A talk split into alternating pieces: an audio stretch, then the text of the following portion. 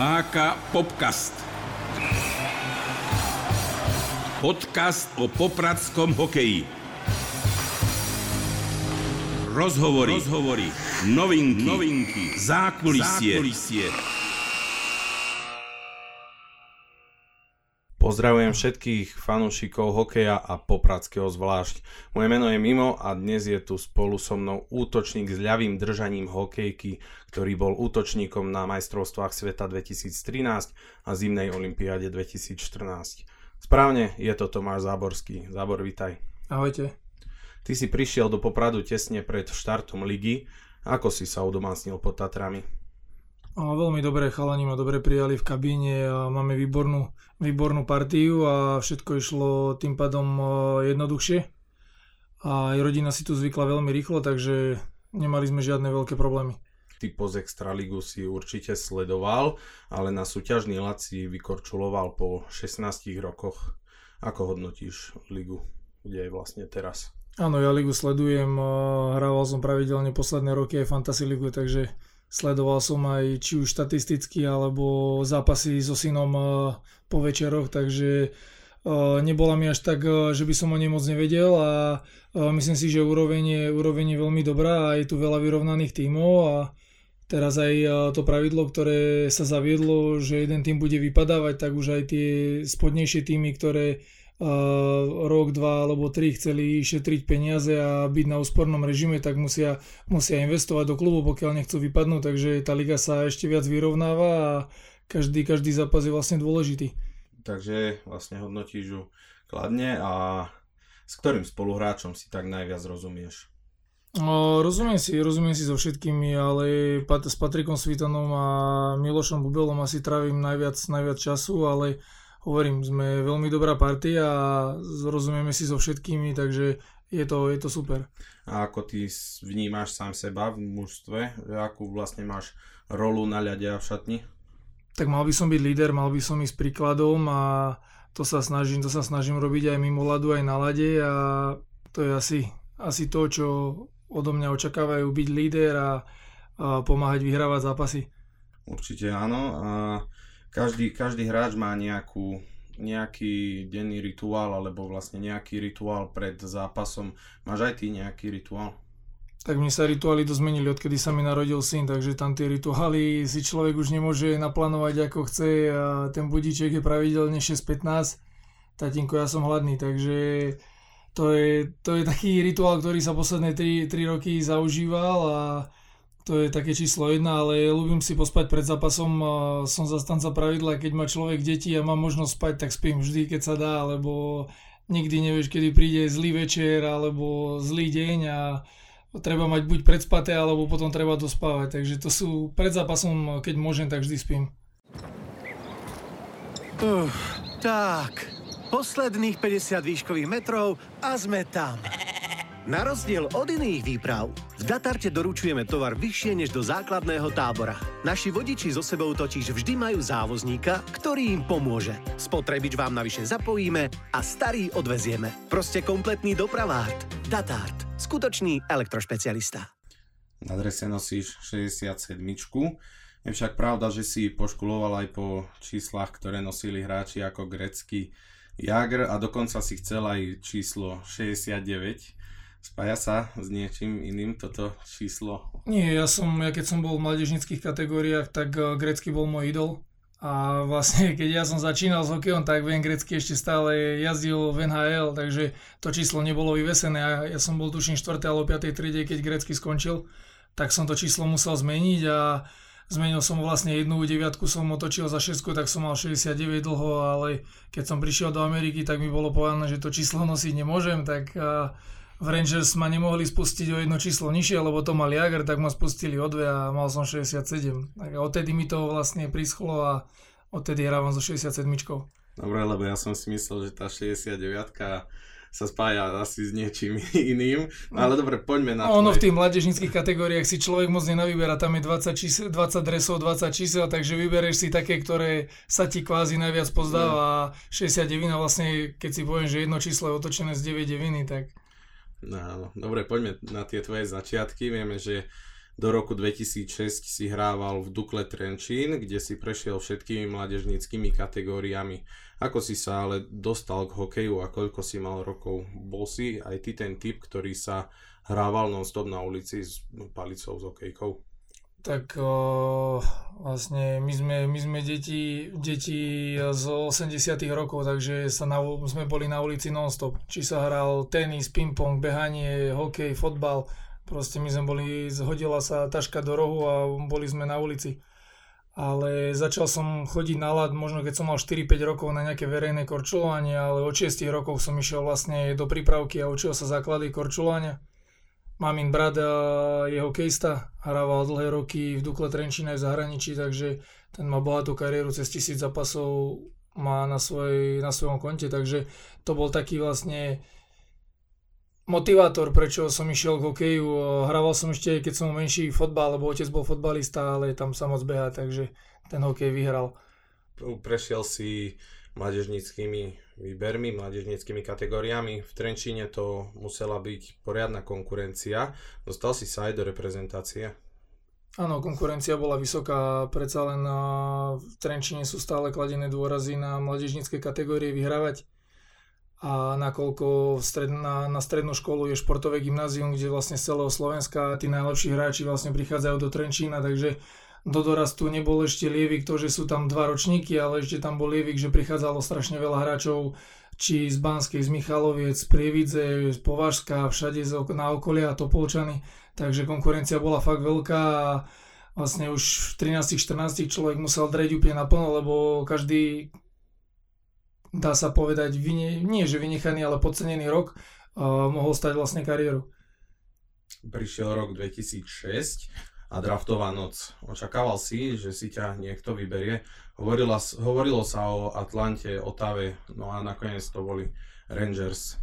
Bol si aj priamo na drafte, alebo ako to vlastne prebiehalo? Nie, bol som doma, lebo som mal zlomenú ruku, takže snažil som sa to všetko tak pred draftom ututlať, aby, aby to nikto nevedel, lebo to mohlo ohroziť vlastne môj, môj výber na drafte a ako hovorím, s agentom sme mali bolo všetko tak rozpracované a dohodnuté, že ma bude brať Otava alebo Atlanta 139 alebo tuším 145 alebo tak nejak, no plus minus tam mali výber. A ráno, keď som o 5. dostal telefonát, že ma draftovali New York Rangers, tak eh, prevládali také všelijaké emócie, také aj na jednej strane som sa potešil, že som bol draftovaný, ale na druhej strane aj sklamanie, lebo organizácia ako Atlanta a Otava bola oveľa jednoduchšia sa prebiť do, do NHL, ako v Rangers, predsa len Rangers vždy kupovali hotových hráčov a tí mladí tam moc šancí nedostávali. V 18 si sa na 3 roky presunul do Ameriky, hral si juniorskú OHL, neskôr AHL aj nižšiu East Coast. Aký bol americký život a všeobecne ten hokej si v zámori? Tak bolo to iné, človek si musel zvyknúť, eh, dá sa povedať, eh, žiť, eh, žiť bez, bez rodičov, vedieť si sám, sám všetko postarať sa o seba. Ešte tie prvé dva roky človek býva v juniorke a v rodine, ale tam sú úplne iné návyky. Úplne iné stravovanie, takže ten režim je tam, je tam iný a treba sa naučiť jazyk, takže tých vecí tam bolo viac. Človek sa učí angličtinu od 5. triedy až na strednú a príde do Ameriky a zistí, že nikomu ničomu nerozumie, lebo majú tam rôzne slengy, hlavne tí Kanadenia, čo hrajú v tých juniorských súťažiach, takže Začiatky boli trošku ťažké tie prvé 2-3 mesiace, ale potom som si zvykol a mne sa americký štýl života páčil a nebol som, bol som spokojný. No ale ako 22 ročný si, si, si prešiel zo Zamoria do Fínska, prakticky asi bez skúsenosti s tým európskym hokejom. Prognoza bola, že to bude náročné, no a podľa výkonov predvedenej hry a bodov by sa mohlo zdať, že to bola naopak brnkačka.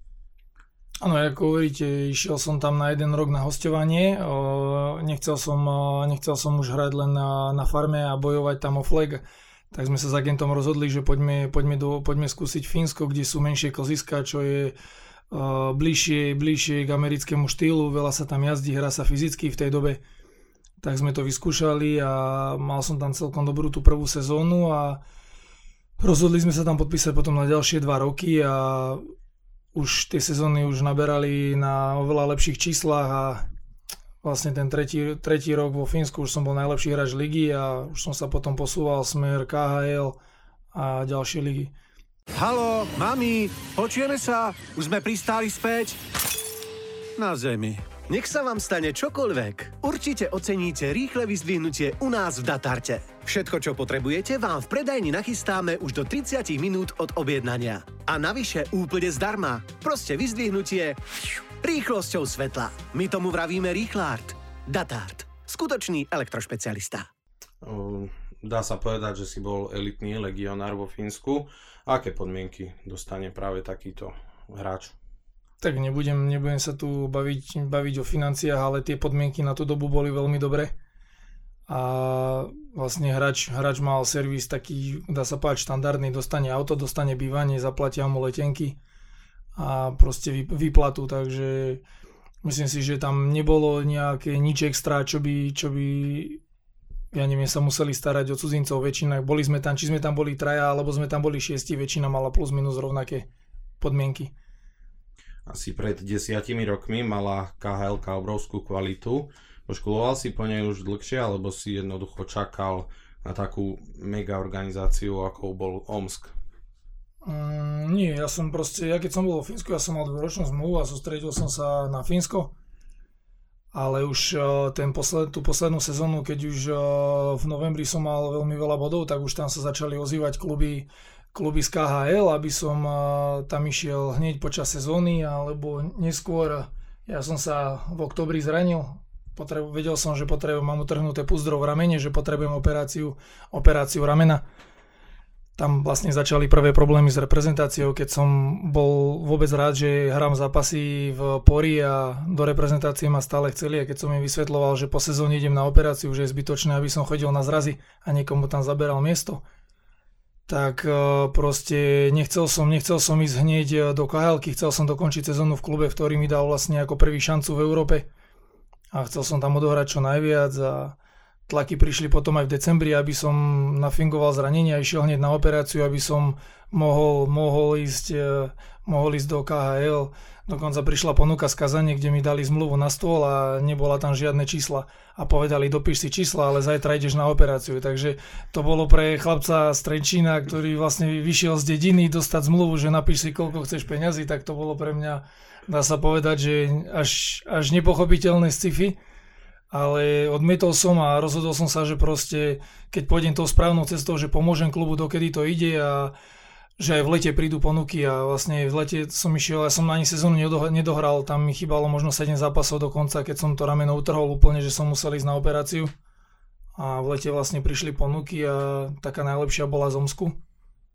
Boli tam českí hráči predtým, takže uh, rozmýšľal som, že to bude asi taká najlepšia ponuka. Je to tým, ktorý chcel, chcel hrať o titul a myslím si, že som urobil dobre.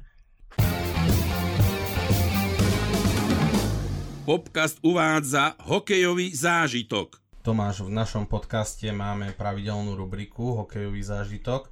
Aký bol tvoj najkrajší, najhorší alebo najväčší zážitok v hokeji?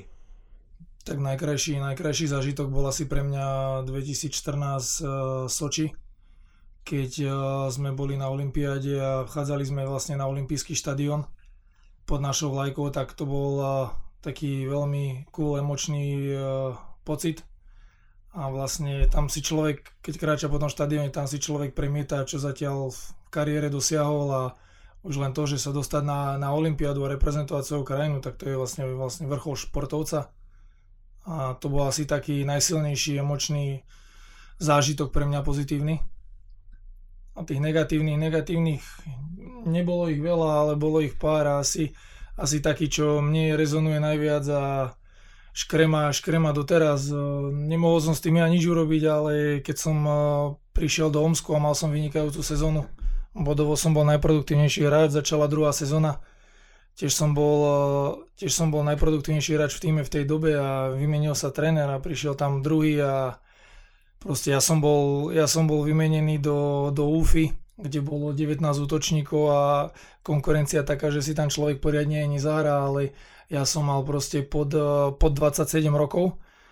A to v Rusku znamená, že nemáš, nemáš nárok si vetovať alebo nesúhlasiť eh, s výmenou, takže ťa môžu vymeniť kdekoľvek chcú a všetci ostatní hráči, čo tam vlastne vtedy boli cudzinci, tak boli starší a tí vetovali prestup, takže ostalo to na mňa a bol som vymenený a celá tá vlastne druhá, druhá polovica sezóny bola trapenie, lebo prídeš do týmu, kde tréner má svoje kone, má tam rozbehnutých hráčov, ešte tam bola neskutočná konkurencia, kde 6-7 hráčov pravidelne sedelo na tribúne, takže bolo to také, také moje temné obdobie, takže vlastne v jednom, v jednom roku najlepší zážitok z Olympiády, ale aj temné obdobie v UFE, takže to sú také, také dve emócie v jednom roku, že aj úplne hore, aj úplne dole.